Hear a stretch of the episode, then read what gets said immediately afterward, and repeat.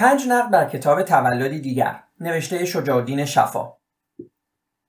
جناب آقای شفا شما را به خدا با این همه استعداد فوقالعاده و با این همه تحقیقات و مطالعات و با کولهباری از اطلاعات تاریخی و فرهنگی که دارید بهتر نیست نصایحتان را به جوانان در این زمینه با حسن نیت به اینکه همان فرهنگ اسلامی که قادر بود از اجداد همین هموطنان امروزمان بزرگترین دانشمندان عصر خودشان را تربیت کند.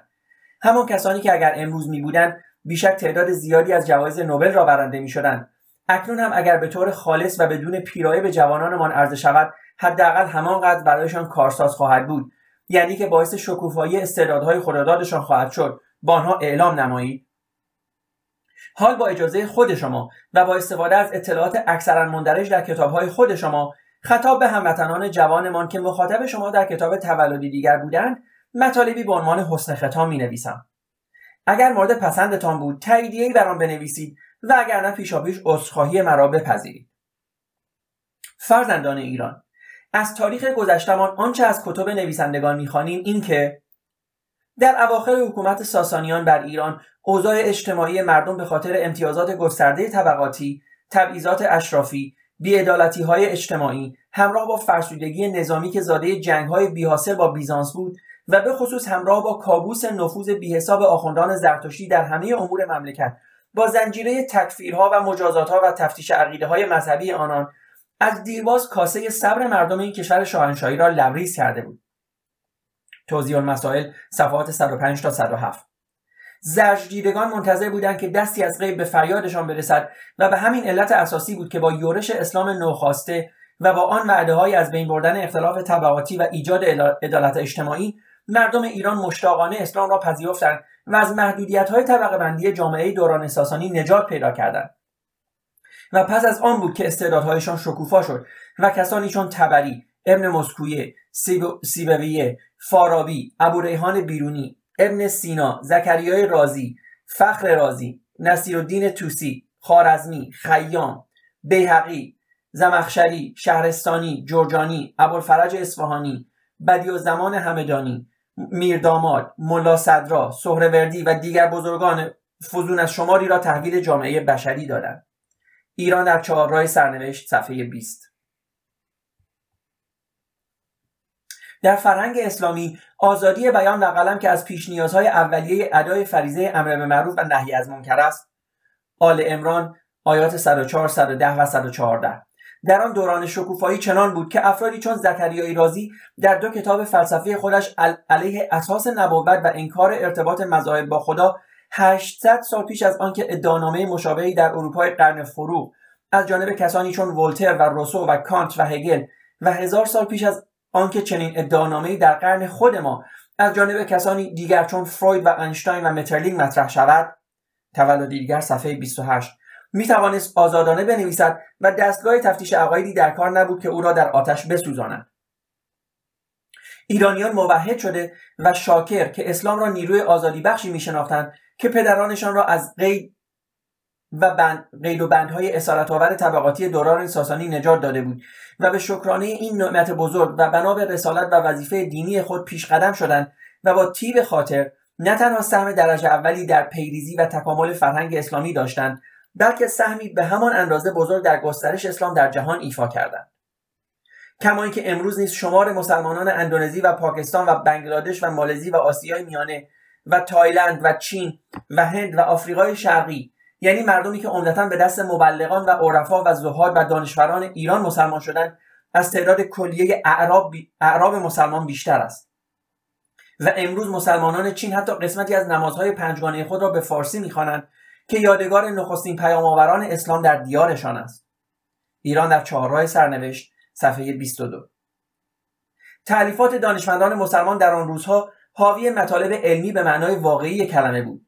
به طوری که سه قرن 11 تا 14 میلادی تلاش گسترده‌ای در بخش مسیحی اسپانیا یعنی اندلس و در جزیره سیسیل که در آن زمان توسط نورمنها اداره می‌شد برای ترجمه کتب علمی و فلسفی جهان اسلامی به زبان لاتینی انجام گرفت که حاصل آن ترجمه صدها اثر برجسته دانشمندان و فلاسفه دنیای مسلمان به دین زبان بود.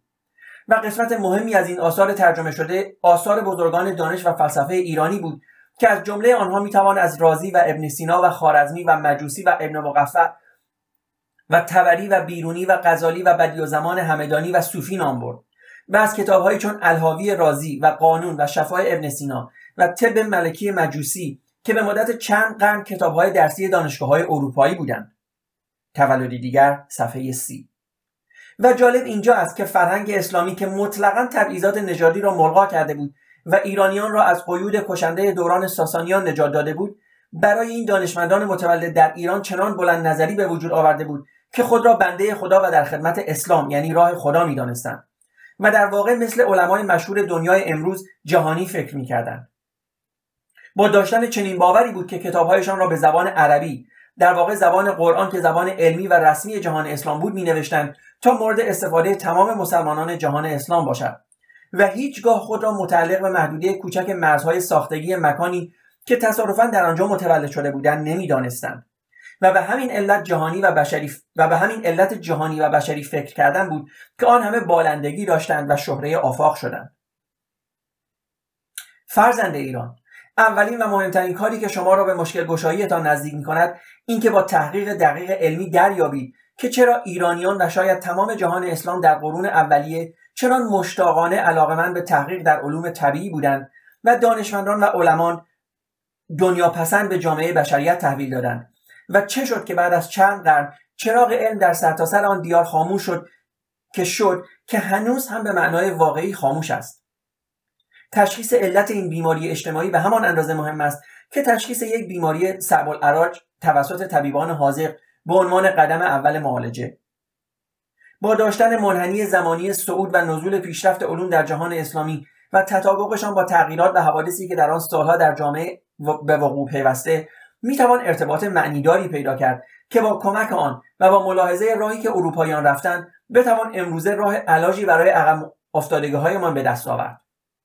این منحنی را می‌توان از ملاحظه دوران حیات دانشمندان پرآوازهای که نامشان با عصر طلایی اسلام گره خورده است استنتاج کرد. این منحنی زمانی را بسازید و ببینید که اکثریت قریب به اتفاق دانشمندان اسلامی صاحب نام در واقع از نیمه دوم قرن دوم یعنی در حدود یک قرن بعد از ظهور اسلام پیدا شدند و چراغ علم کم و بیش تا قرن پنجم روشن بود. پس از آن به تدریج تا قرن هفتم به خاموشی رفت. چرا چنین شد؟ این سوالی است که باید پاسخی منطقی برایش پیدا کنیم. راهی نیست به جز اینکه قبول کنیم تنها راه اصولی شناخته شده برای پیشرفت جامعه طریق توسعه علم و دانش است و تنها راه امکان توسعه علم و دانش آزادی فکر کردن و آزادی تجربه کردن و آزادی توضیح و ارائه یافته ها به دیگران برای برخورد عقاید و سیغل یافتن آنها است. و این راه همان راهی بود که خداوند دستورش را در قرآن به پیامبرش داده بود. مسلمانان قرون اول با داشتن چنین تعلیماتی بود که به دنبال تحصیل علوم تجربی رفتند و چنان توفیقاتی به دست آوردند. چه شد که بعد از قرن پنجم تدریجا رونق علم افول کرد؟ آیا اعتقادات مردم نسبت به اسلام تغییر کرد و یا موانعی از خارج دستورات, دستورات قرآن آن را تحت شعا قرار داد؟ دکتر مهدی فرشاد در جلد اول کتاب تاریخ علم در ایران پس از شهر مبسوطی در این باب که چگونه هر نوع بحث و فحص علمی و فراگیری علوم غیردینی و فلسفه در مدارس و حوزه خلافت از جمله ایران ممنوع شد و فقط آموزش مطالب دینی مجاز بود؟ آین مدرسی یا اسکولاستیسیزم را به عنوان یکی از عوامل به وجود آمدن این تحول معرفی می نماید و می نویسد در جهان اسلام خاصه از صده های پنجم هجری به بعد آین مدرسی رونق بیشتری یافت و این رونق به تدریج به اشراف کامل الهیات به طبیعیات انجامید. زیبا صادق کلام زیبا کلام صادق. ما چگونه ما شدیم؟ صفحه 209 جورج سارتون در تاریخ علم نیز آین مدرسی را عامل افول علمی مسلمی می‌داند. اما او این آین را مشکل کلی علم در قرون وسطا معرفی می کند و می نویسد پیش از سده دوازدهم میلادی یا ششم هجری یکی از گروه های شرق و غرب یعنی مسلمانان به طور چشمگیری برتر از دیگران بودند. یعنی مسلمانان در پیشابیش بشریت قرار داشتند. از سده دوازدهم به بعد به تدریج رجحان به دنیای لاتین یا غرب منتقل شد. ولی این جریان تا سده 16 میلادی کامل نشد. پس از آن علم غربی با گامهای بلند شروع به رشد کرد در حالی که تمدن شرقی در حال وقفه ماند یا حتی رو به زوال گذاشت. اختلافات حرکت دو نوع تمدن شرقی و غربی پس از آن به طور روزافزونی افزایش یافت. چندان که پس از اندک زمانی مقایسه میان آن دو سودی نداشت. حال بگویید که این جدایی چگونه آغاز شد. توضیح آن بسیار ساده است. مردم شرق و غرب در معرض بزرگ آین مدرسی قرار گرفتند. مردم غرب از آن به در آمدند ولی شرقیان شکست خوردند. مردم غرب علاج راهی از آین مدرسی را یافتند. یگان علاج یعنی روش تجربی را. اما مردم شرق آن را نیافتند یا آن را کاملا نشناختند یا از پذیرفتنش غفلت کردند. خواننده کنجکاو ممکن است باز بپرسد چرا مردم شرق علاج را نیافتند؟ پاسخ دادن به آن غیر ممکن است. سارتون صفحه 61 و 62 نقل از زیبا کلام همان کتاب صفحه 209 سارتون آین مدرسی را مشکل اساسی علم در قرون وسطا می‌داند مشکلی که بر شرق و غرب یکسان سایه افکنده بود. او معتقد است که با پیدایش رنسانس و غلبه خردگرایی و تجربه گرایی از قرن 16 یا دهم هجری به بعد غربیان موفق می شوند حصار آین مدرسی را شکسته و با کمک تجربه علم را به جلو سوق دهند. و اما در مورد شرق می نویسد پاسخ دادن به اینکه چرا مردم شرق علاج را نیافتند غیر ممکن است. ولی کار شما جوانانی که به دنبال یافتن علت واقعی خاموشی چراغ علم در جهان اسلام هستید در حقیقت همین است که این غیر ممکن را ممکن سازید. و از آنجا که هر معلولی حتما علتی دارد باید تمرکز را بر پیدا کردن همان علت قرار داد. و به نظر نمی رسد که آن هم اگر فرزن مشکل باشد غیر ممکن هم باشد. اطلاعاتی که ممکن است بتوانند ما را در این زمینه کمک کند عبارتند از یک امروز با کشفیات شبکه ریاضی در قرآن از نظر علمی هم برایمان ثابت می شود که قرآن کلام خداست و بنابراین با اطمینان خاطر به آیاتش می نگریم و آنها را خارج از قضاوت های ارزشی به عنوان حقایق مطمئنه به حساب می آوریم و از آنها به عنوان راهنما استفاده می کنیم. دو غربی ها با پیدایش رنسانس و غلبه خردگرایی و تجربه گرایی موفق شدند از آین مدرسی خود را نجات دهند. آین مدرسی یعنی که تمام مسائل زندگی مردم باید توسط شارحین و مفسرین دین حل و فصل شود و راه حل و راه حل ها باید از آن معبر بگذرند و غیر از آن گناه است. یا به عبارت دیگر نه تنها کاربرد تجربه و عقل مطلقا نمی‌تواند راهگشا باشد که گناه هم هست و نباید اجازه داده شود. به همین علت در آین مدرسی دگر اندیشان عقلگرا را به راحتی می‌توان زندیق و کافر شمرد و تکفیر کرد و محدور و دمشان شناخت 3. رونسانس در واقع چیزی نبود جز اینکه مردم خود را از زیر یوغ کلیساییان که خودشان را واسطه بین مردم و خدا می‌دانستند و عملا مجری و پاسدار آین مدرسی بودند نجات دادند و گفتند ما می‌خواهیم خودمان خدایمان را بدون واسطه بپرستیم که در حقیقت به تعبیر قرآن خود را از بندهای اسارت آور شرک خلاص کردند و موحد شدند و طبق وعده رب جلیل برکات الهی برایشان نازل شد. چهار. افراد دقیق در طول حیات خود متوجه شدند که وقتی هر انسانی در هر جایی احساس و قبول کند که غیر از خدا هیچ باوری ندارد به خودی خودش برمیگردد و کارهایی را که هیچ وقت تصورش را نمی‌کرد که قادر به انجامش باشد انجام می‌دهد. احتیاج مادر اختراع است. حقا معنی پیدا می کند کشورهای غربی در طول جنگهای بین الملل بیشترین اختراعات و ابداعات را به دست آوردند. مردان و زنان خودساخته کسانی بودند که اجبارا خودشان فکر می‌کردند و خودشان راه های زندگی را پیدا نموده مشکلاتشان را برطرف می ساختند و نتیجتا استعدادهایشان جوانه می‌زد رشد می‌کرد و شکوفا می‌شد. پنج. اروپایان از وقتی که مسیحی شده بودند ظاهرا هیچگاه از شرک خلاص نشده و در, در نتیجه در ظلمت مانده و استعدادهایشان ناشکفته به گور می‌رفت بعد از رنسانس و نجات از تسلط کشیشان و به عبارت قرآن از شرک و ایجاد امکان غلبه خردگرایی و تجربه گرایی بود که توفیق موحد شدن یا موحد شدن و نتایج قانونمندانه آن را که بروز استعدادهای خدادادشان بود پیدا کردند و چون آن را با تقلا و کوشش زیاد به دست آورده بودند قدرش را شناختند و رهایش نکردند 6. مسلمانان طبق اطلاعی که داریم از نیمه دوم قرن دوم تا قرن پنجم هجری قرنهای هشتم تا یازدهم میلادی که اروپاییان اعثار ظلمت را میگذراندند با استفاده از نعمت آزادی تحت تعلیمات قرآن و دوری از شرک یعنی قبول توحید توانسته بودند نه تنها از لحاظ اقتصادی و گذران زندگی بلکه از جهات علمی هم سرآمد جهانیان آن روز باشند. افول آنان از قرن پنجم بعد شروع شد و تدریجا سیر نزولی داشت تا قرن هفتم که چراغ علم در بینشان به طور کلی خاموش شد. بنابراین کار محقق ما این است که بفهمد چه عامل یا عواملی باعث شدند که مسلمانان از اوج ترقیات علمی تدریجا افول کنند و ساقط شوند و در حزیز ذلت باقی بمانند. آیا عکس جریان رنسانس اروپا در بین مسلمانان پیش آمد؟ یعنی مسلمانان ابتدا موحد بودند و در نتیجه امکان شکوفا شدن استعدادهایشان فراهم بود و بعد مشرک و از رشد باز نگه داشته شدند اگر چنین بوده کی بوده و چرا شده و اینکه اگر واقعا چنین بوده است آیا راه علاجی دارد؟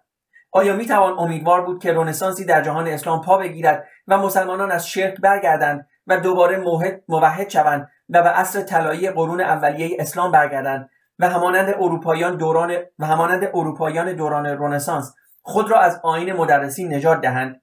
یعنی که از جزمیت ببرند و به خردگرایی و تجربه آوری روی آورند. مورخ انگلیسی رنان معلف اثر معروف تاریخ علم کمبریج می نویسد فاتحان مسلمان با همه شور مذهبی و تعالیم اخلاقی تعالیم اخلاقی غالبا سختگیرانه خود در برابر فرهنگ های بومی مفتوحات خیش نسبتا بردبار بودند. از این رو دربارهایی که برپا داشتند شاهد آمیزش چشمگیر هنرها و معارف بومی با اسالیب عربی اسلام بود.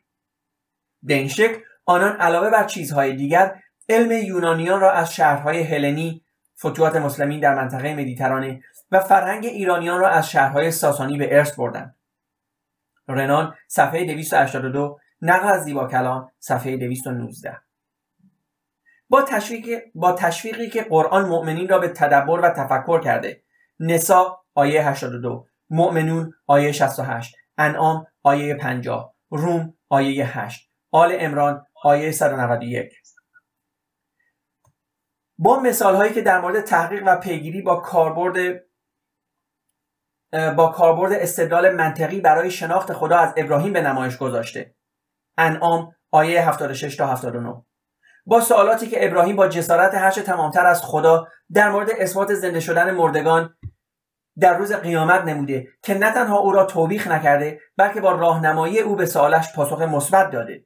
بقره آیه 260 و علاوه بر همه او را به دوستی خود برگزیده و لقب خلیل الله یا دوست خدا به او داده. نسا آیه 125 و معالا او را سرمشق نیکویی برای مسلمانان معرفی کرده.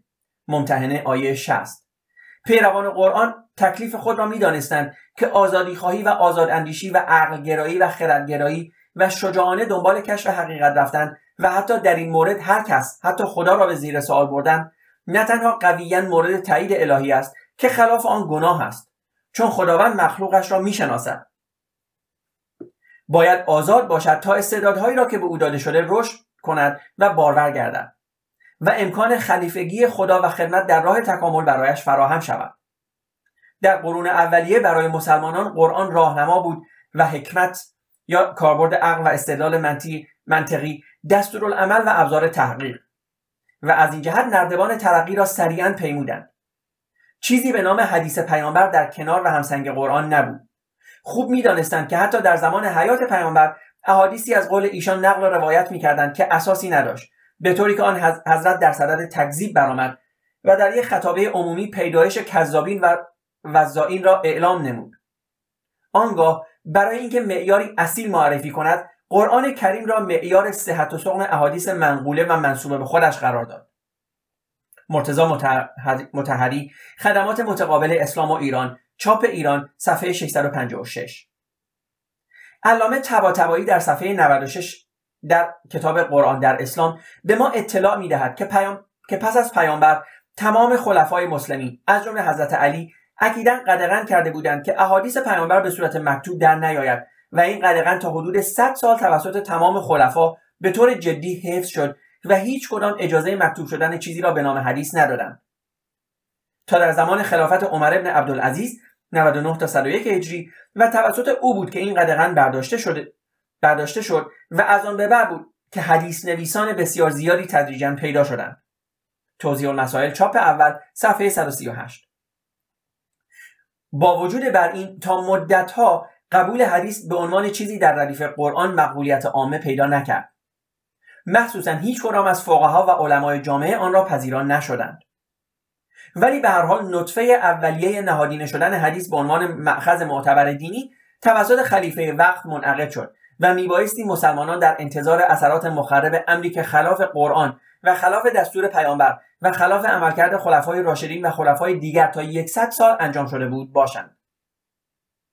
در این زمینه نکته جالب این است که امامان شیعه کلا در طول مدت 220 سال یعنی از شهادت حضرت علی تا درگذشت امام حسن عسکری امام یازدهم هیچ کدام به دنبال نوشتن کتاب حدیث و یا حتی تشویق دیگران به نوشتن آن نبودند و برای حل و فصل امور مسلمین مانند پیامبر از قرآن و از حکمت و درک معقول خودشان استفاده می‌کردند. و همینطور بود روش کار فقها و پیشوایان اهل تسنن.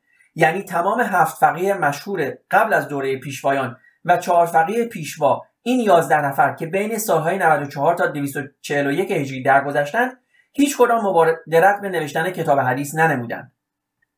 کلیه کتاب های حدیث اهل سنت بعد از فوت رهبران مذاهب چهارگانشان و کتاب های حدیث شیعیان تماما بعد از وفات امام یازدهم به رشته تحریر درآمده و محتملا امامان شیعه و فقهای اهل تسنن. به تبعیت از دستور اکید کلیه خلفای بعد از پیامبر بود که از نوشتن حدیث خودداری می‌کردند و با اینکه عمر ابن عبدالعزیز خلیفه اموی قدغن حدیث نویسی را برداشت معذالک تعلیف کتاب های حدیث معروف موجود در بین اهل تسنن به نام سوهای سته یا شش صحیح یک قرنونی بعد یعنی بین سالهای 256 تا 303 و, هزار و تا 303 تا 1190 هجری. یعنی در طول 861 سال نوشته شدند و اما چه شد که حدیث نویسی عملا باب شد؟ در دوران حکومت بنی امیه برخلاف دستور اکید قرآن حجرات آیه 13 و به خاطر تعصبی که نسبت به عرب در برابر عجم و قبیله قریش در برابر سایر قبایل عرب داشتند در دستگاه خلافت و حکومت غیر خودی را راه نمی‌دادند. و بدین علت نارضایی عمومی و مشکلات سیاسی روز به روز بیشتر می‌شد و در نهایت مخالفین آنان موفق شدند با کمک ناراضیان قریش پس از یک دور جنگ های داخلی بنی امیه را از قدرت برکنار نمایند و در سال 132 هجری خاندان بنی عباس را که شاخه از مخالفین بنی امیه درون قبیله قریش بودند به قدرت رساندند. منصور خلیفه عباسی 158 تا 136 در سال 144 دستور داد تا در کنار دجله در سی کیلومتری شمال تیسفون پایتخت امپراتوری ساسانیان قصری ساخته شود و پایتخت اسلام را از دمشق به این شهر جدید یعنی بغداد منتقل نمود. این انتقال تحولات جدیدی را نیز به همراه داشت. از همه مهمتر باز شدن پای ایرانیان به دستگاه حکومت بود. عباسیان از ایرانیان که تجربیات زیادی در کشورداری داشتند استفاده کردند. خاندان اشرافی و معروف ایرانی برامکه به همراه صدها کاتب صاحب دیوان ادیب دبیر استاد طبیب و عالم مدیریت و سازماندهی دستگاه بنی عباس را به دست خود گرفتند. زیبا کلام صفحه 215 دستورات قرآن مبنی بر آزادی عقیده و مسئولیت پذیری فرد هنوز بر کل جامعه و نهایتا بر دولت مردان حاکم بود. این موضوع وضعیت خاص فرهنگی اجتماعی به بغداد داد. اتکای بنی عباس به مسلمانان غیر عرب در رویارویی با بنی امیه باعث شده بود که های دیگر به مرکز قدرت راه یابند. همراه با سیاستمداران دانشمندان و متفکرین مختلفی نیز از چهار گوشه امپراتوری گسترده اسلام در آن جمع شده بودند که در میان آنها بعضا یهودی مسیحی زرتشتی و حتی دهری یا ماتریالیست بودند. در چنین فضای آزادی بود که رنسانس یا عصر طلایی اسلام شروع به رشد نمود. عربی زبان رسمی امپراتوری شد و منابع علمی آن و منابع علمی آن روز جهان به عربی ترجمه شد و در اختیار دانشمندان و علاقمندان قرار گرفت. اولین حرکت نهضت ترجمه در زمان منصور به وجود آمد. ابن خلدون می نویسد ابو جعفر منصور نزد ملک روم کس فرستاد تا کتب تعالیم مترجمه را برای وی بفرستد و او کتاب اقلیدوس و بعض کتاب طبیعیات را فرستاد. مسلمین آنها را خواندند و از مطالب آنها آگاهی یافتند. و به اطلاع از مابقی این کتب و علوم راغب شدند زبی الله صفا تاریخ علوم عقلی در تمدن اسلامی چاپ چهارم صفحه چهل. نقل از زیبا کلام صفحه 220 ولی موج گسترده توجه به علم و نهضت ترجمه در زمان معمون 198 تا 218 به وجود آمد. صفا می نویسد در نتیجه نهضتی که به همت معمون در تمدن اسلامی ایجاد شد کتب متعددی در منطق فلسفه نجوم ریاضیات طب ادب و سیاست از یونانی و پهلوی و هندی و سریانی و نبتی به زبان عربی نقل شد و مبدع تمام تحقیقات مسلمین در علوم مختلف قرار گرفت. علاقه معمون به ترجمه و نقل علوم به درجه بود که مثلا به هنین ابن اسحاق در ازای هر کانون تمرکزیابی که از یونانی نقل می‌کرد هم وزن آن زر می‌داد. صفا صفحه 45 نقل از زیبا کلام صفحه 220 در 20 سال حکومت معمون گسترش علوم به نحو سریع ادامه یافت و عصر طلایی اسلام شکل گرفت. در زمان دو خلیفه بعدی المعتصم 218 تا 227 و الواسق 227 تا 232 روال علمی با سرعتی کمتر ولی ادامه یافت و اما منحنی رونق علمی جهان اسلام از نیمه دوم قرن سوم با به قدرت رسیدن المتوکل 232 تا 247 شروع به افول کرد که تا امروز هم کمر راست نکرده است. سوال بزرگ این است که المتوکل چه کرد که چنین زهری را وارد کالبد علمی مسلمانان نمود که تا امروز هنوز از مسمومیت آن خلاص نشده است؟ مسعودی مورخ اهل سنت در مروج و ذهب می نویسد چون خلافت به المتوکل رسید امر به ترک نظر و مباحثه در جدال و ترک اعتقاداتی که در ایام معتصم و واسق بر آن بودند کرد. و مردم را به تسلیم و تقلید فرمان داد و شیوخ محدثین علمای حدیث را به تحدیث و اظهار سنت و جماعت خواند. او که میلی عظیم نسبت به اهل سنت و حدیث داشت مخالفت را با اهل نظر آغاز نمود. متوکل با عقیدت معمون و معتصم و واسق مخالفت کرد و جدال و مناظره در آرا را ممنوع ساخت. و هر که را بدین کار دست زد مجازات نمود و امر به تقلید داد و روایت و حدیث را آشکار کرد. به نقل از صفا صفحه 134 نقل از زیبا کلام صفحه 222 اکنون سوال کاملا منطقی که می‌تواند مطرح باشد اینکه آیا فقط جابجایی در قدرت و سلیقه های فردی خلفا سبب شد که منصور و معمون چنین توفیقاتی در گسترش علم در جهان اسلام داشته باشند و متوکل و جانشینانش در عکس آن مسیر گام بردارند؟ آیا در کنار حکومت هیچ جریان دیگری نبود که بخواهد و بتواند جلوگیری از این تغییر فعالیت های علمی بنماید؟ آیا اگر جامعه و افکار عمومی آمادگی قبول اقدامات منصور و معمون را نمی داشت صرف خواستن خلفا چنین توفیقاتی را نصیبشان می‌کرد؟ و همچنین اگر وجدان اجتماع آمادگی اقدامات متوکل را نیافته بود او می توانست یک بار چنین کار انقلابی حادی را علیه طبقه علما و دانشمندان و به طور کلی خردگرایان عملی سازد؟ و بعد از او هم جانشینانش همان راه را با شدت بیشتری ادامه دهند. جامعه شناسان معتقدند تا زمانی که هر نوع عقیده خوب یا بد در بین مردم جا نیفتد و جزو باورهای عمومی و وجدان عامه در نیاید و جامعه آمادگی قبول آنها را پیدا نکند نمی‌توان انتظار داشت که توده های مردم پذیرای آن باشند و اگر حکومت ها قبل از آمادگی مردم بخواهند چنین کاری را به مرحله اجرا بگذارند قادر نیستند و اگر هم متوسل به زور شوند دوامی ندارد ویلیام جیمز روانشناس آمریکایی می‌گوید راه و رسم حکومت ها نمی‌تواند راه و روش توده های مردم را عوض کند. در مقوله صعود و نزول خردگرایی در جهان اسلام و اطلاعاتی که از جزئیات تاریخی آن دوره داریم به ما می‌گوید که نطفه خرد ستیزی و قشریگری توسط عمر ابن عبدالعزیز در پایان قرن اول هجری به نام خلیفه مسلمین به صورت برداشتن قدغن از مکتوب کردن حدیث عملی شد و تدریجا حدیث نویسی باب شد و در مدت یک قرن و نیم حدیث های جعلی فراوانی به بازار آمد و چون اکثرا توأم با حکایات و قصه های جالبی بود جاذب می نمود و همگام با ازدیاد آنها عقلگرایی فروکش کرد و زمینه اقدام متوکل را در جامعه فراهم نمود. هنجاری که در جامعه توده های مردم را علاقمند به احادیث نمود همان احادیثی بود که می توانست جوابگوی تمام سوالاتشان باشد و آنها را از تعقل و تفکر که معمولا زحمت دارد خلاص می‌کرد. همین طرز تفکر عامه بر دستگاه حکومتی اثر گذاشت. اقدامات حاد متوکل در واقع نماینده افکار عمومی توده های کثیری از مردم بود. آنهایی که می‌خواستند با پیروی از احساساتشان که تابع شخصیت کودکیشان بود خود را از شر, شر عقلگرایان نجات دهند و به دنبال هوا و هوس روند. آنچه مسلم است یک شبه و با سرعت نمی‌توان به چنان نتایج مخربی رسید. تصادفی نیست که می‌بینیم اولین کتاب حدیث اهل سنت به نام صحیح بخاری در همان سالهایی بیرون میآید که متوکل متوکل چنان شداد و قلاز علیه علم و خردگرایی قداره را از رو بسته بود. اقدامات متوکل را از این نظر نماینده افکار عمومی و جو ساخته شده سنواتی معرفی می کنم که با بیرون رفتن او از میدان خردستیزی ادامه یافت و شدیدتر هم شد. چرا؟ چون زمینه فکری آن را عمر بن عبدالعزیز از یک قانونی پیش آماده کرده بود. شجره خبیسه ای بود که روز به روز تنومندتر شد و با اقدامات خاج نظام الملک در تأسیس مدارس نظامیه و رواج سفت و سخت سنتگرایی نهادینه شد. یعنی درست عکس رنسانس اروپا در جهان اسلام پیاده شد.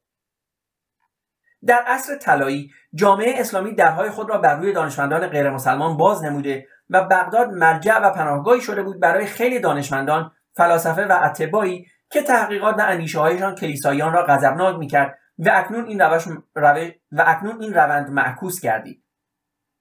ذبیح‌الله صفا می نویسد زیانهایی که جلوگیری از بحث و نظر و اعتقاد به تسلیم و تقلید بر اندیشه کاوشگر مسلمین که تازه در حال تکوین و ترقی بود وارد آورد بیشمار و از همه آنها سختتر آن است که با ظهور این دسته در میان مسلمین مخالفت با علم و علما و عناد با تأمل و تدبیر در امور علمی و تحقیق در حقایق و انتقاد آرای علمای سلف آغاز شد. سبب عمده ضعف تفکر و تفصیل نقل بر عقل و تقلید بدون اجتهاد و تمسک به نصوص بدون تعمق در مقاصد آن و بغض و کراهت نسبت به فلسفه و اجزای آن و در آوردن متفکرین در شمار ملحدین و زنادیقه گردید. اینها نتایجی بود که بعد از اختناق اعتزال بر عقلهای مسلمین چیره گردید و آنچه در کتب بود بر آنچه در عقل محترم است برتری یافت و به همین سبب عالمی که از نصوص دینیه و لغوی مطالب بسیار در حفظ داشت بر عالمی که قلیل و حفظ و کثیر تفکر بود رجحان یافت و عالم مقلد مجتهد برتر شمرده شد و اکرام محدث و فقیه بر بزرگداشت فیلسوف و متفکر فزونی یافت و در نتیجه فلسفه و سایر علوم عقلی روز به روز از رونق و رواج افتاد. تا به جایی که نظیر محمد ابن زکریا رازی و ابو ریحان بیرونی و ابو نصر فارابی و ابو علی سینا حکم سیمرغ و کیمیا یافتند و جای شخصیت های بارز طب و طبیعیات و ریاضیات و منطق و الهیات را فقها و محدثین و مفسرین و متکلمین اشعری و کرامی و جز آن گرفتند صفا صفحه 136 نقل از زیبا کلام صفحه 252 نه اینکه خیال کنیم وجود احادیث و روایات مغایر با قرآن و مخالف با عقل و حکمت در بین مسلمانان جهان امر امروز بیاثر است. برعکس می‌بینیم که در عمل همین احادیث است که به جای قرآن حاکم بر مسلمانان است. و گاهی نتایج بسیار اسفبار غیرقابل جبرانی به وجود میآورد. مثلا در سطح جهانی حکم قتل سلمان داده می شود و در جمهوری اسلامی ایران دستور قتل های زنجیره از فرزندان عزیز ایران خداحافظی می کنم و به مخاطب اصلی برمیگردم. جناب آقای شفا بینی و بین الله با توجه به حافظه بسیار قوی و تسلط عظیمی که بر کتب تاریخی و فرهنگی ایران دارید آیا بین سه عبارتی که زیلن میآید از نظر محتوا فرقی می‌بینید؟ یک هنر نزد ایرانیان است و بس ندارند شیر ژیان را به کس دو کوروش آسوده به خواب که ما بیداریم. سه آمریکا هیچ غلطی نمی‌تواند بکند. آیا واقعا در هر سه عبارت فوق که با فاصله زمانی قابل توجهی نوشته و گفته شده است معنای جز غرور و خود, بی... خود بزرگبینی مشاهده می کنید؟ در اصاره تمام کتابهایتان که بعد از انقلاب مرقوم داشته اید آیا همین است آن پیامی که می‌خواهید به جوانان ایران بدهید؟ می‌خواهید با همین نوع غرور وارد مسابقات زندگی در جهان بشوند؟ به نظر می‌رسد جوانان با شخصیت فرهنگی که از دوران کودکی در آنها با وجود آورده به اندازه شاید بیش از کافی عزت نفس یا غرور دارند. آنچه احتیاج مبرم دارند واقع بینی است تا شاید بتوانند موقعیت راستین خود را در دنیای پرقلیان امروز آنطور که هست نه آنطوری که در دنیای مهمات خیال می‌کنیم باید باشد ببینند. یعنی واقعا لازم است کمبودهای خود را ملاحظه کنند. تا شاید آن هم شاید از این راه بتوانند عقب افتادگی های قرنی خود را از قافله تمدن این دهکده بزرگ جهانی جبران نمایند.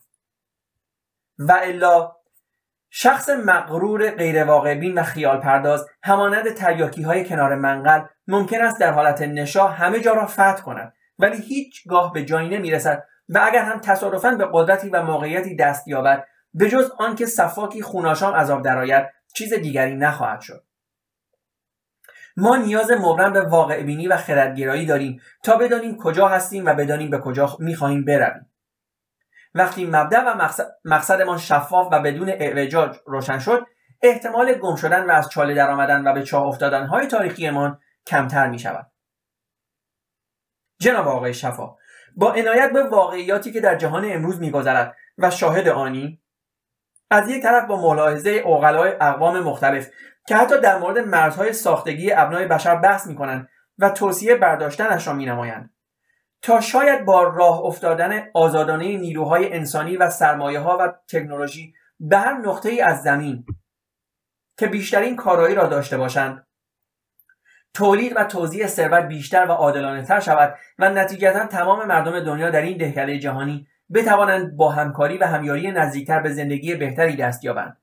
و از طرف دیگر با مشاهده شبکه ریاضی موجود در قرآن که اصالت آسمانی بودن آن را نه تنها از جهت اعتقادی بلکه از نظر علمی هم ثابت می کند و نتیجتا باید مطالبش را به عنوان حقیقت محض و چوب میزانه اطمینان بخش قبول کنیم که اولا تمام ابنای بشر را به نام فرزندان یک پدر و مادر به همکاری برادرانه دعوت می نماید و ثانیا ما را به حتمیت آخرت و روز سوال و جواب و جزا و سزا و جزا هشدار می دهد آیا بهتر نیست با آن همه مطالبی که از هزاران کتاب مورد مطالعه در اختیار دارید جوانان را به راه قرآن که همان راه طبیعی و اقلانی بشریت است هدایت کنید و دین خود را به خدای متعال که یقینا مورد قبول و احترامتان است و دین خود را به خدای متعال که یقینا مورد قبول و احترامتان است ادا نمایید تا با دست پر به خدمتش حاضر شوید؟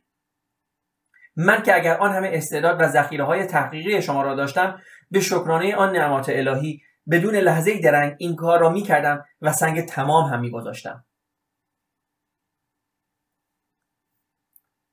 خب دوستان ممنونم از اینکه با قسمت سوم و آخر از نقد چهارم بر کتاب تولدی دیگر با ما همراه بودیم من طبیعتا مطابق معمول نقد خودم رو بر مطالبی که در این قسمت کتاب براتون خوندم باز خواهم داشت. خیلی از مطالب رو قبلا گفتم ولی از این بابت که خب هر پادکست فایلش جدا هست و دوستان دیگری ممکن این فایل ها رو جداگانه گوش بدن مجبورم بعضیش رو تکرار بکنم. سعی می‌کنم از روش البته سریع رد بشم. ببخشید دوستان. خب ایشون فرمودن که ایشون دو مرتبه صحبت کردن راجع به وضعیت طبقاتی در زمان ساسانیان که من دوستان رو به دو فایل قبلی اصطلاحا ارجاع میدم در مورد اینکه این سیستم طبقاتی در زمان ساسانیان چگونه بوده و آیا اسلام واقعا جامعه بدون طبقی به وجود آورد یا نه. خیلی به طور خلاصه عرض می‌کنم که جامعه اسلامی هم در آن زمان جامعه طبقاتی نبود. سیدها که نسل پیامبر بودن بر همه اولویت داشتن. بعد مهاجرین بودن که با پیامبر مهاجرت کردن. بعد انصار بودن که در مدینه یار پیامبر شدن.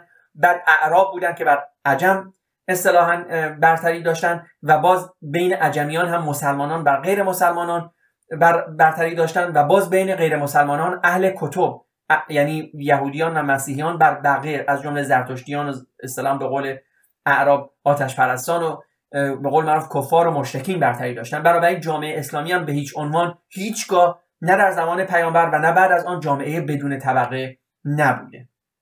این ایرادی است که مجددا لازم بود اینجا وارد بکنم بر این نوشته.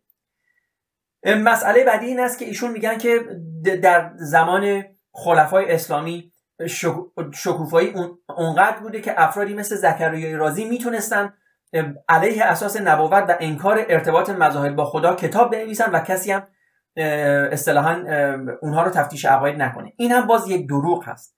زمانی که زکریای رازی این کتاب رو نوشت بعد از اون هم زکریای رازی رو اصطلاحا محکوم کردن و هم خیلی از کتابهای ایشون رو سوزوندن. ما بخشی از ما بخش زیادی از چیزهایی که از زکریای رازی می‌دونیم از نوشته های دیگران در مورد ایشون می‌دونیم و بخش هایی که دیگران از کتاب های زکریای رازی آوردن و خود کتاب های زکریای رازی اونتدن سوزونده شده و اصل اون کتاب ها در دست ما نیست. تفتیش عقاید در همون زمان هم بوده. اصولا همیشه بوده. در تمام ادیان ادیان بدون استثنا همیشه تفتیش عقاید وجود داشته. منتها زمانی که ادیان قدرت می‌گرفتن خب این تفتیش عقاید رو اجرا می‌کردن و زمانی که قدرتی نداشتن طبیعتا نمی‌تونستن اگر هم بخوان چنین تفتیش عقایدی رو به لازم حکومتی اجرا بکنن. ایشون میگن ایرانیان شاکر بودن از اینکه اسلام به عنوان یک نیروی آزادی بخش پدران اونها رو از قید و بندهای طبقاتی دوران ساسانی نجات داد. که گفتم که اصلا اینگونه نبوده. شما برای اینکه بدونید که آیا اسلامیان آیا ایرانیان واقعا اسلام رو با آغوش باز پذیرفتن یا نه می‌تونیم به سالها و تعداد بسیار بسیار زیادی جنگ هایی که ایرانیان با خلفای اولا با لشکر عمر و بعد با لشکر عثمان و علی و بعد با خلفای اموی و بعد با خلفای عباسی داشتن می‌تونیم به اونها رجوع بکنیم که گفتم جنگ هایی که در ری در تبرستان در سیستان در خراسان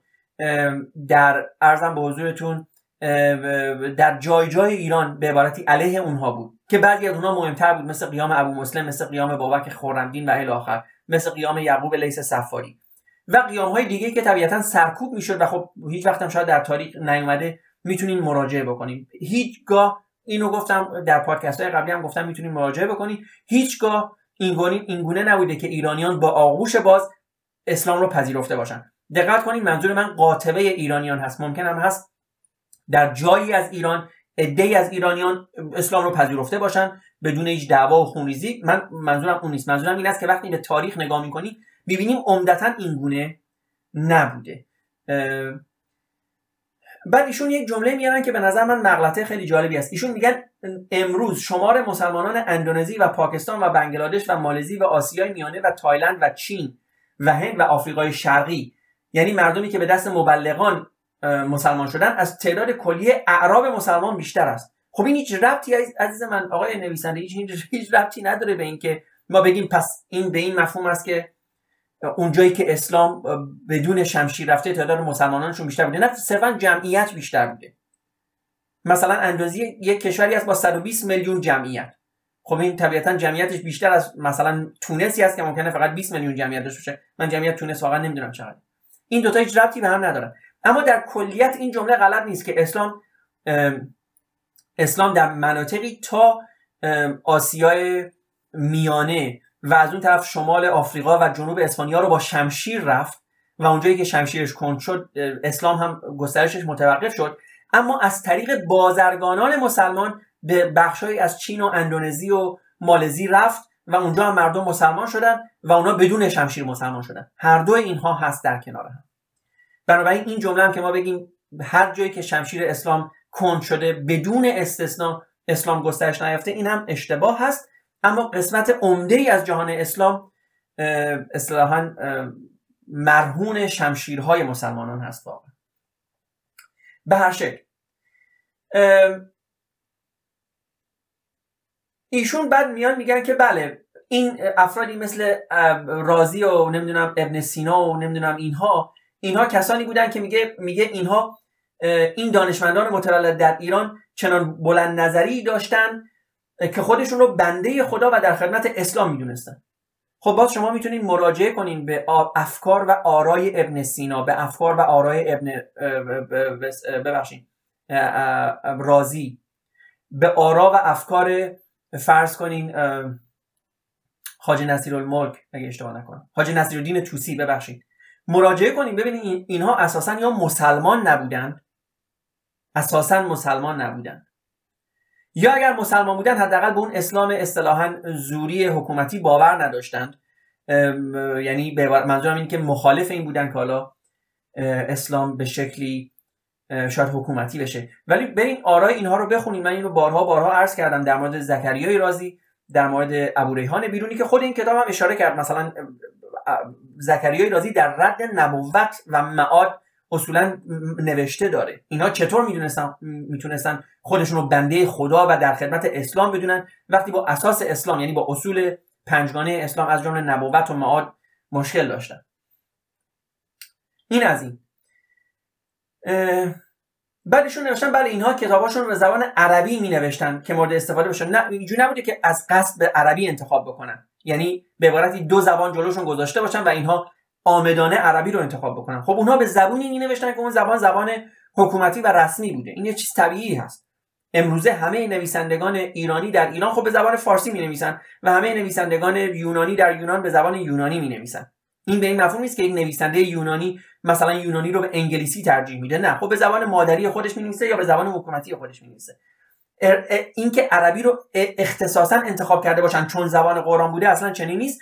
بماند که یک تحقیق خیلی گسترده ای در مورد زبان ها انجام شد. خیلی وقت پیش من اینو مثلا حدود شاید 15 سال پیش خوندم. و اینکه نشون در اون تحقیق اثبات می‌کنه نویسنده به لحاظ علمی اثبات می‌کنه. که اتفاقا زبان عربی به لحاظ دایره لغات زبان بسیار محدودی محدودتری هست نسبت به زبانهایی مثل فارسی و ارزم به حضورتون انگلیسی. و علتش هم بسیار واضح و مشخص است که حالا من برای دوستانی که دارن گوش میدم توضیح میدم خودشون می‌تونن برن مقاله رو پیدا بکنن یا می‌تونن خودشون اصلا به این قضیه فکر بکنن. ببینید در زبانهایی مثل فارسی و انگلیسی کلمات به این شکل ساخته میشن که کلمه یک ریشه داره و بعد یک پیشوند یا یک پسوند یا یک میانوند یا همه اینها رو یا ترکیبی از اینها رو با هم داره. خب این یعنی چی؟ یعنی مثلا فرض کنید شما یک کلمه ای دارین مثل سفید. می‌تونین مثلا یک پیشوند یک پسوند بهش اضافه کنین مثل یه بشه سفیدی و کلمه سفید رو از حالت صفت ببره به حالت اسم یعنی بشه سفیدی. یا مثلا فرض کنید شما یک کلمه ای دارین مثل نمی‌دونم فرض کنین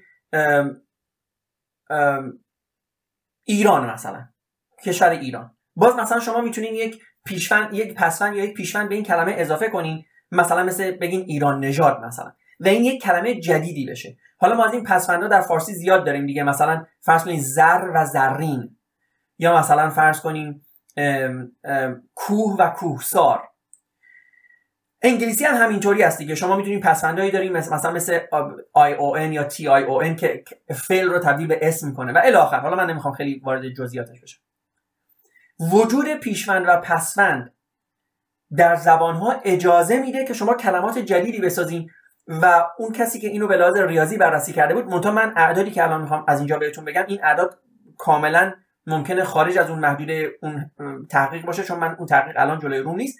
ولی مثلا فرض کنید به این مفهوم بود که شما وقتی ریشه یک کلمه رو دارین با اضافه کردن پسوندها و پیشوندها و قابلیت هایی که این به شما میده مثلا در زبانهایی مثل فارسی و انگلیسی شاید می‌تونید بالغ بر صدها میلیون مثلا کلمه بسازین. حالا این صدها میلیونی که میگم البته میگم عددش واقعا اصلا دقیق نیست دوستان.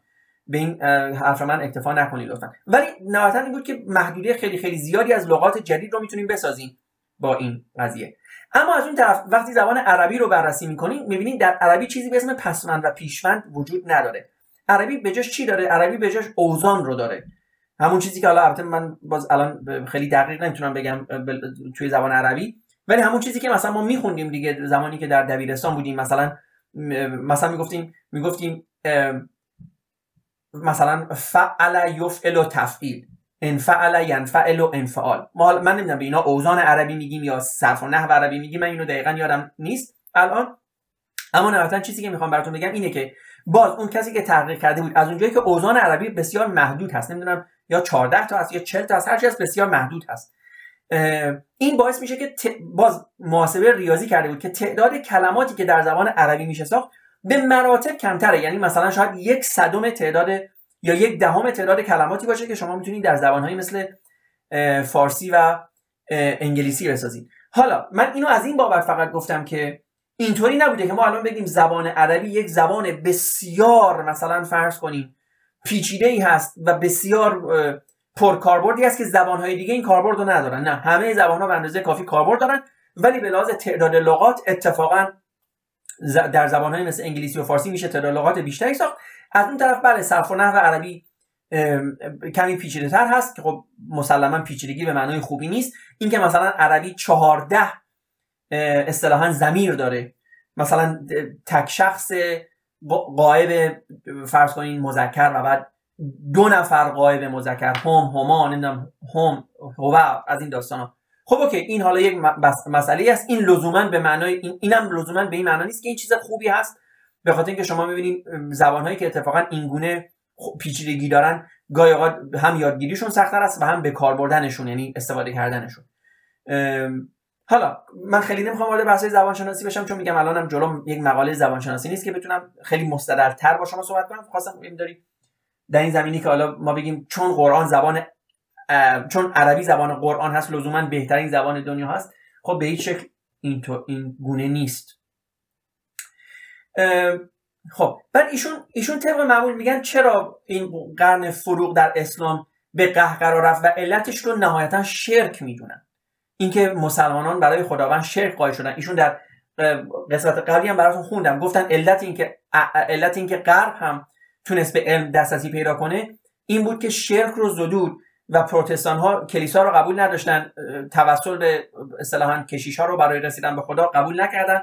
گفتن خدا رو ما باید خودمون جستجو کنیم و ایشون اینجوری استنباط می‌کنن که یعنی چون غربیان شرک رو از زندگیشون زدودن تونستن پیشرفت بکنن. من اینو قبلا هم گفتم این هم باز استدلال غلطی است. یه نوع مغلطه است که ما تمام پیشرفت های علمی غربیان رو تمام دانش غربیان رو محدود به این بکنیم که صرفا چون مشرک نبودن.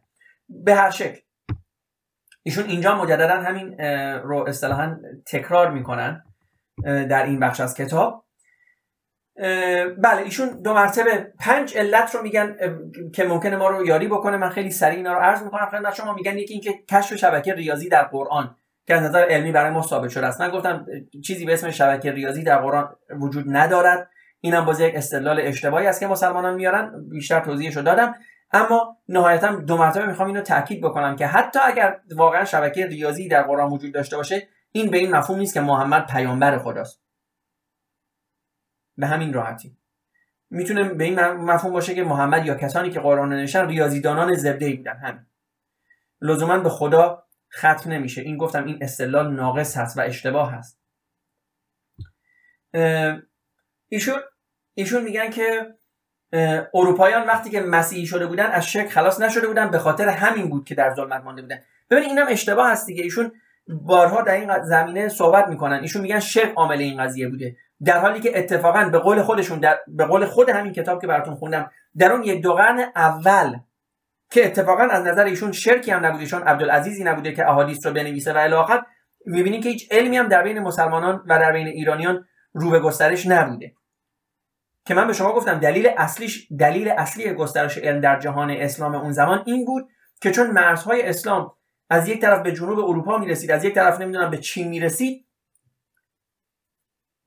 حالا مسلمانان ایرانیان دانشمندان هر چی می‌خواین اسمشو بذارین در قلب این مرکز یعنی در بغداد این آرامش و آسایش و ثبات اقتصادی و سیاسی رو پیدا کردن که بتونن برن دنبال گسترش هیچ ربطی به شرک ورزی نداره. اگر اگر گفته آقای ایزدی در این مورد درست باشه اتفاقا در دو قرن اولی که شرکی به قول ایشون در کار نبوده باید علم بسیار پیشرفت می‌کرد. و بعد از اون که حالا باز به قول ایشون مسلمانان دچار شرک میشن باید علم پسرفت می‌کرد. در حالی که ما می‌بینیم دقیقا برعکسه. ما یک دو قرنی اصلا چیزی نداریم بعد سه چهار قرن اصطلاحا پیشرفت علم رو در جهان اسلام داریم و بعد دو مرتبه به زوال رفتن اون. خب. بنابراین میگم ایشون حالا ایشون یک اطلاعاتی داره یعنی یک تفکری داره در مورد اینکه شرک باعث همه این قضایا هست و بنابراین تمام اطلاعات تاریخی خودش رو طوری بیان می‌کنه که به که عقیده خودش رو اثبات بکنه که گفتم این اصلا خب طبیعتا درست نیست. ایشون میگن که قرآن در خیلی جاها توصیه کرده به تفکر. خب اینم دوستان یک مغلطه ای هست که من اگر یک لحظه اجازه بدین من می‌خوام براتون بگم که اتفاقا قرآن اونجایی که, که اون جایی که در مورد تفکر صحبت کرده اصلا هیچ ربطی هم به ارزم به حضورتون تفکر واقعی به اون مفهومش نداره. من چند تا از اینا رو براتون میگم. ایشون میگن با تشویق با تشویقی که قرآن مؤمنین را به تدبر و تفکر کرده. مثالایی که می‌زنن این است یکی سوره نساء آیه 82 خب من سوره نساء آیه 82 رو اجازه بدیم براتون بیارم و بخونم دوست.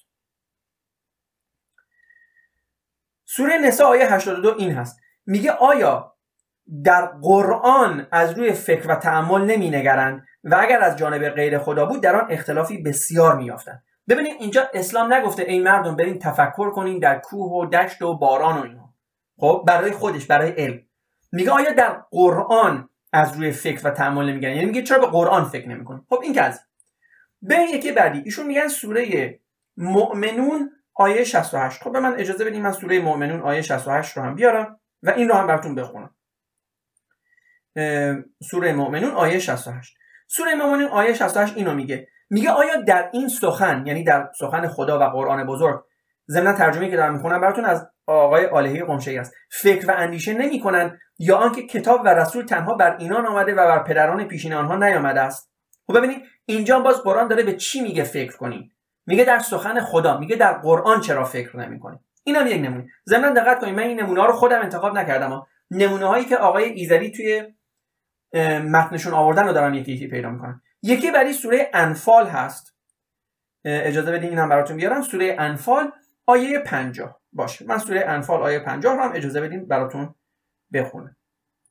خب سوره انفال آیه 50 میگه و اگر بنگری سختی حال کافران را هنگامی که فرشتگان جان آنها را می‌گیرند و بر روی و پشت آنها می‌زنند و می‌گویند بچشید طعم عذاب سوزنده را. من نمی‌دونم این اصلا کجا به تفکر تشویق کرده. حالا در صورت این سوره انفال هست. آه ببخشید. اشتباهی آوردم. سوره انعام گفته بودن خب یک لحظه دوستان اجازه بدید من سوره انعام آیه 50 رو بیارم. سوره انعام آیه 50 دوستان عزیز عذر می‌خوام؟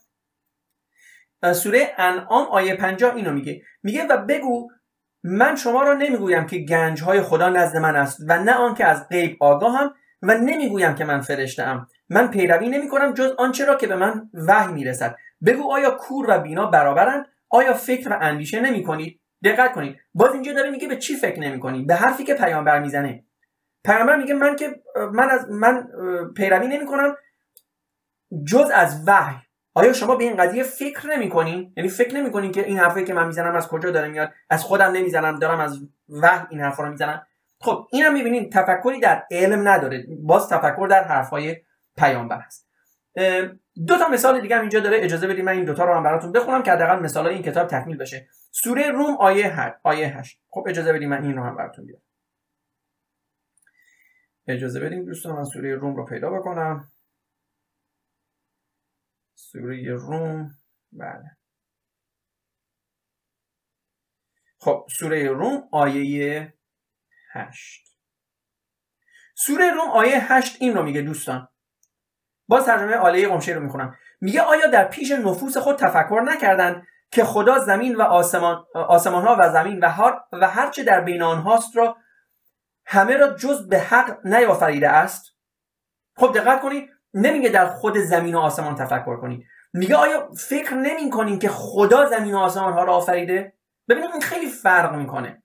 شما یک زمانی میگین ای مردم برین تفکر بکنین در دنیا در نمی‌دونم اینکه چجوری بارون اومد برین کشف بکنین که چرا بارون میاد. برین کشف بکنین که مثلا چرا گیاهان در میاد. این یک بحثه.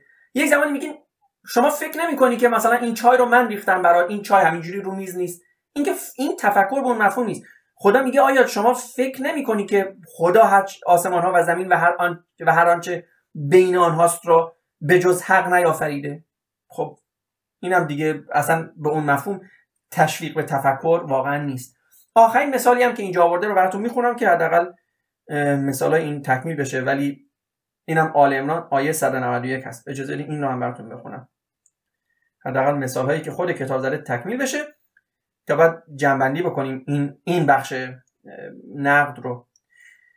ترجمه فارسیش اینه. میگه آنها که در هر حالت ایستاده و نشسته و خفته خدا را یاد کنند این آیه درست آوردم آیه شو چون اینم به نظر آل امران آل امران آیه 191 خب درست است دیگه. میگه آنها که در هر حالت ایستاده و نشسته و خفته خدا را یاد کنند و دائم در خلقت آسمان و زمین بیاندیشند و گویند پروردگارا تو این دستگاه با عظمت را بیهوده نیافریده ای پاک و منزهی ما را به لطف خود از عذاب دوزخ نگاه دار.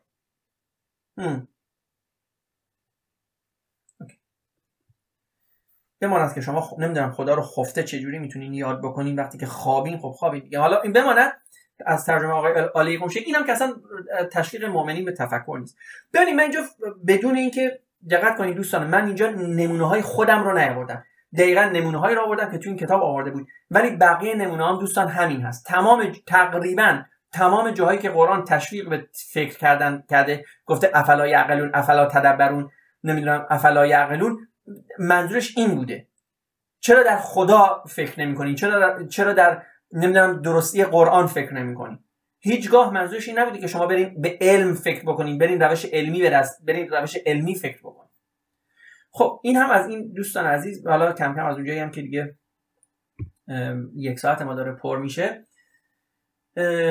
بله ایشون میگن حتی خدا رو زیر سوال بردن مورد قوی مورد تایید الهی است. خیر دوستان. خدا در احادیث هم داریم اگر اشتباه نکنم در خود قرآن هم شاید باشه ولی مطمئن نیستم که میگه در خدا فکر نکنید که گمراه میشید. این هم از این. ایشون طبق معمول گفتم ایشون طبق معمول می‌زنه به این بحث که صرفا ما به این دلیل به لحاظ علمی عقب مونده شدیم که شرک ورزیدیم و اینجا زیاد در این زمینه صحبت می‌کنه که من اینو بارها گفتم که طبیعتا اشتباه هست دیگه راجع به همه اینا صحبت نمی کنم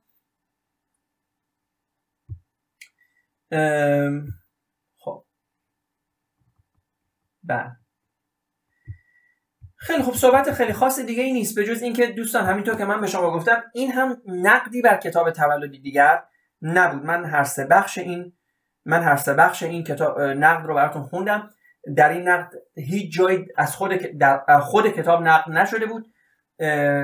بنابراین حالا مطمئنم که خود آقای شجاعالدین شفا هم در ادامه وقتی جوابیشون رو خواهم خوند شاید به این نکته اشاره بکنن. ولی به هر دوستان نقد چهارم هم در اینجا تمام شد. ممنونم که با ما بودین. روز و شب شما خوش. دوستان عزیز ما رو در تلگرام، یوتیوب و اینستاگرام با نام مینیو تاک و در سرویس های پادکست انکر، Breaker، Google Podcast، Apple Podcast، Spotify و Castbox با نام مینیو پادکست دنبال کنید. ممنونم.